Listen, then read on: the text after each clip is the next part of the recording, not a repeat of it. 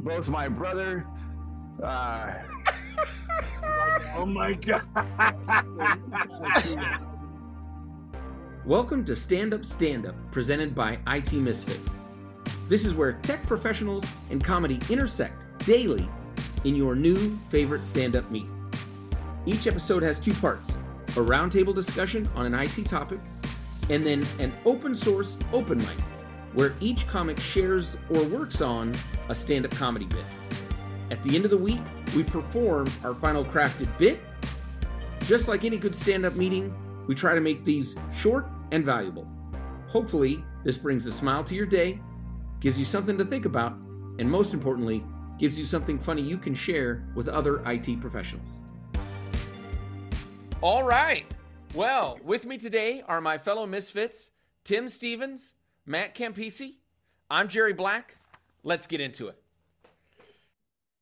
All right. So, the quote for today is leaders must always operate with the understanding that they are part of something greater than themselves and their own personal interests. It's a good one. That is another Jocko Willink, actually. And so I really like that one, especially with kind of what we're talking about today, which um, this week we're talking about moving into IT leadership.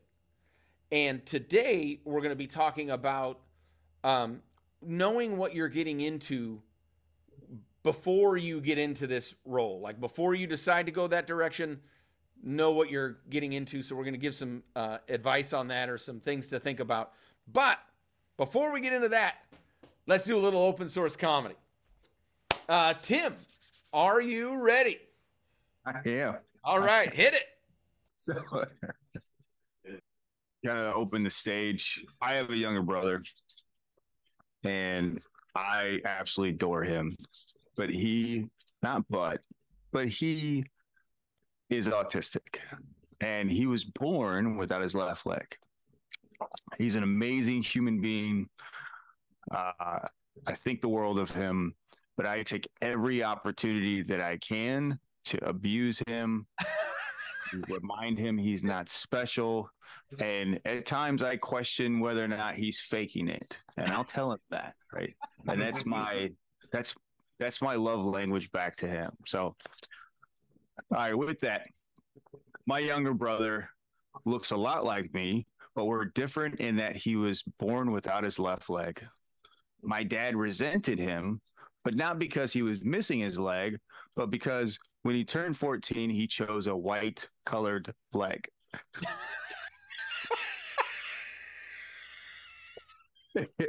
Both my brother, uh, Oh my god.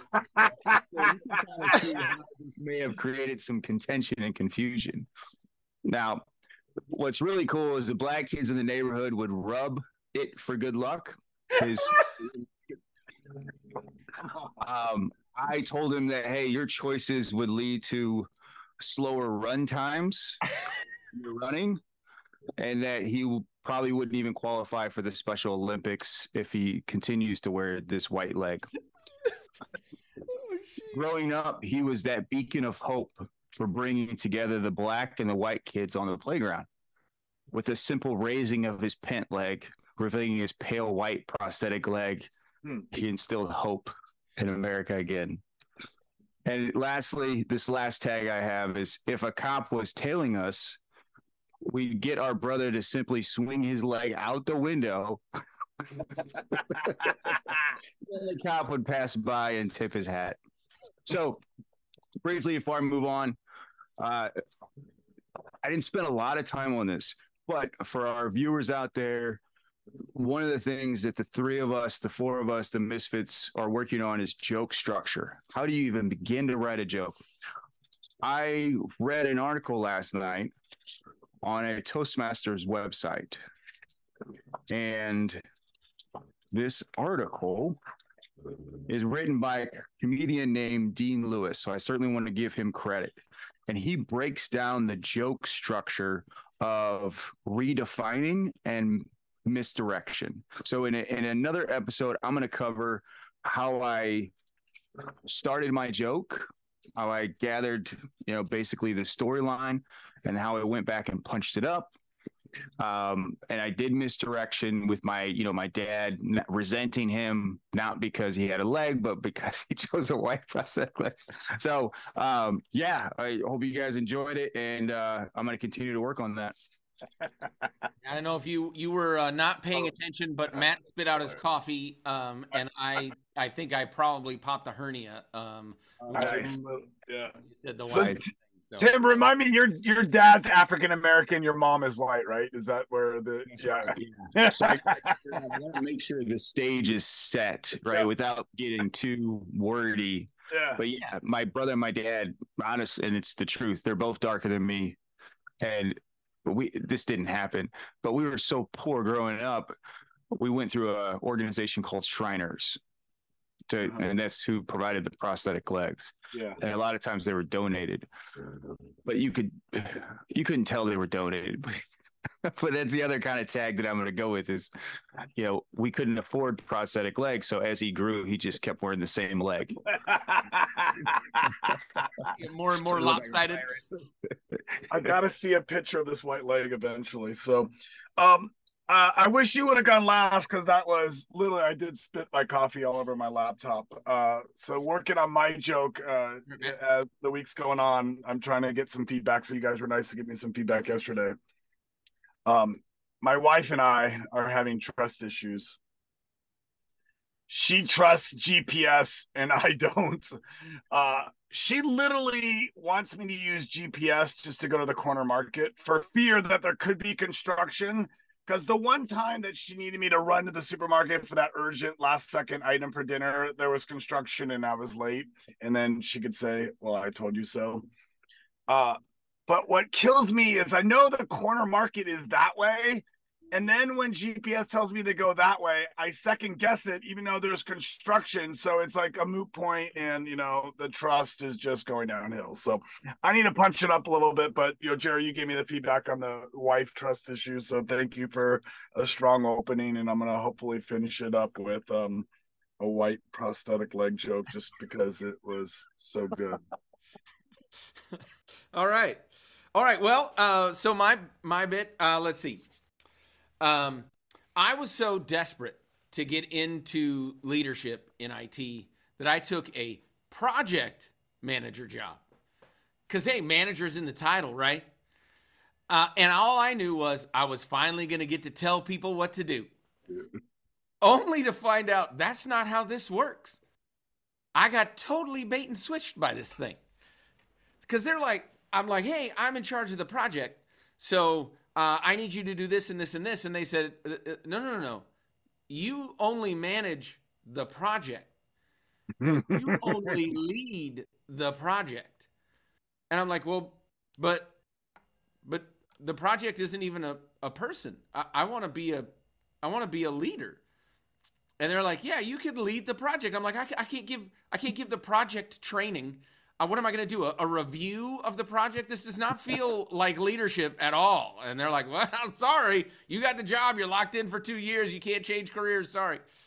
So that was how I got into project management. you did get bait and switched. You would think that the title involves the job description. All right. Well, uh, great work, everybody. Uh, and uh, thank you very much. Let's get into the topic for the week. So, this is know what you're getting into.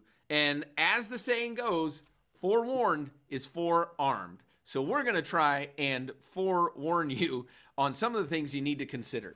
So, um, the the role of manager of leader is not like what you've done in your as an individual contributor and it is very different and for me one of the biggest differences is how much of your time is spent working with your your now your employees or your uh, direct reports make sure you recognize that you are going to be expected to work with them, to know them, to understand them, to know what motivates them, to get the best out of them, and to want the best for them. And if you don't have that as a uh, something that you have in you, then consider maybe leadership is either not for you or you want to work on developing that um, that desire, that empathy for your employees. And as an example of a, a something that happened to me, I had a uh, an employee who's a great employee, and one day he he said he was uh, having struggles with his um, uh, relationship with his wife, and he really wanted to talk about it. And so you know, closed the door. We had a um, a uh, a 15 20 minute conversation that had nothing to do with work. That was only about what he was going through, and you can look at that and go, well, why? You know, that's a personal thing. Why does that matter? But as a manager it mattered for a couple of reasons. One, I cared about him and I wanted to make sure that if he needed anything that I could help. And then as a manager thinking not I didn't say it, but it is something to consider. And that is if he's going to be struggling at work, if he's going to maybe be a little bit heightened um, or significantly heightened emotionally, you need to take that into account. He gave me that information and now, as a manager, I need to take that into account as I'm assigning tasks, as I'm with him in meetings, as uh, as he is, as maybe reports are coming back that th- this is going on or that's going on. Taking those things into account. I don't mean that then he didn't have to do work because well he's got these personal things going on, but taking those things into account and really helping him as a person and a professional um, was my role. If you're not ready for that kind of role, you need to work on getting ready for it or you need to think about what you really want to be as a manager? What I want to cover on this line is, and I mentioned selfless service, and all jokes aside, it is a very selfless career path to take. At least it should be. All right. And I want to start on a, a positive note because I think I need to really highlight and accentuate the the benefits and the fulfillment you get out of of moving into a managerial role and growing as a person right? You're naturally going to become a better communicator, whether you want to or not, whether you realize you need to. Mm-hmm. And at the minimum, immediately, you will, if you don't think you need to be a better communicator, you don't think that there's room for improvement, the world will show you that you're wrong. And it'll you'll you'll become aware of oh shit i need to communicate better which is not a bad thing guys. And what's really cool is that starts to bleed over into other parts of your life. You're a better partner to your wife or husband, significant other. You become a better father, mother, better friend, cousin, brother, all of that, because your communication skills are just going to naturally get better. That's just how it works. You also you're also going to become aware of of your influence on people, your your presence, whether it's physical, if you're working remote like I am, like most are today, your presence online, your presence in meetings, you're going to become aware of how your presence either uh, negatively or positively affects the situation or it doesn't at all, right? It has no effect. But guys, management is not all rainbows and butterflies. It's not pretty all the time. It's tough. And it, a lot of times the way I look at it is your value is measured based on the performance of your team. And that's the reality. Is it always your fault if a team is underperforming or a team member makes a mistake, they don't reach a deadline, priorities are are wrong? No, it's not. But ultimately, you need to take the mindset on that you are overall responsible, the good and the bad, right? That's what comes with the job. Yeah. It is not easy, guys when you start thinking about get, uh, what you're getting into is so i've been a manager of technical folks and we've all talked about like as a technical engineer network engineer security engineer your value was you're always the smartest person in the room. And when you uh, get to that manager level you in theory are that smartest guy in the room a week ago but now you're the manager and you have to bite your lip a lot of times to not jump in and answer the question. You have to to all the points that Tim was saying, you have to give your team a chance. Uh, you have to uh, let them shine, and you take the spotlight off yourself. So that was one thing in the technical role. Uh, you know you're smart, you know the answer, and to bite your lip is something that is is a tough one uh, in the early days of the role. Uh, I'm I'm mentoring right now a gentleman that worked with me, worked for me ten years ago. He's 16 years in the industry and he's now working his way into what would hopefully be his first line manager role managing engineers. Uh, so i was telling him that. The other thing i said well kind of the downside of being a manager you have to manage timesheets and expense reports and you have to deal with all the human issues like what jerry was saying.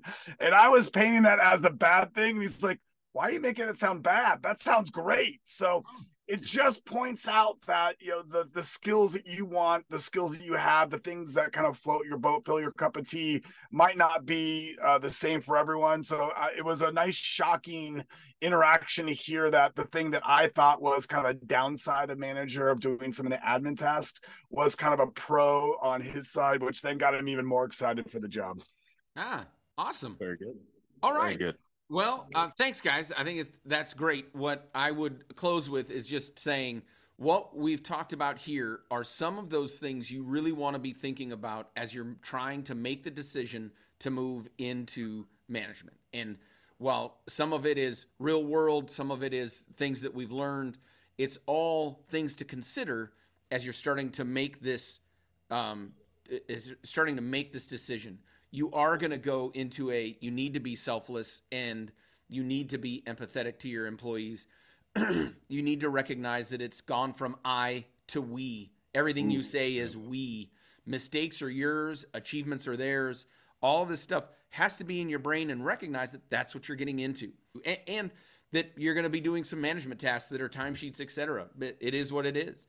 If that's if you're still excited, you still have a drive to get into it, then great. I, I, think you're you you continue down the path. But if those aren't things that are something that you would feel comfortable with, feel excited about, then maybe not your uh, maybe not your cup of tea, or maybe really think about how you develop into those things.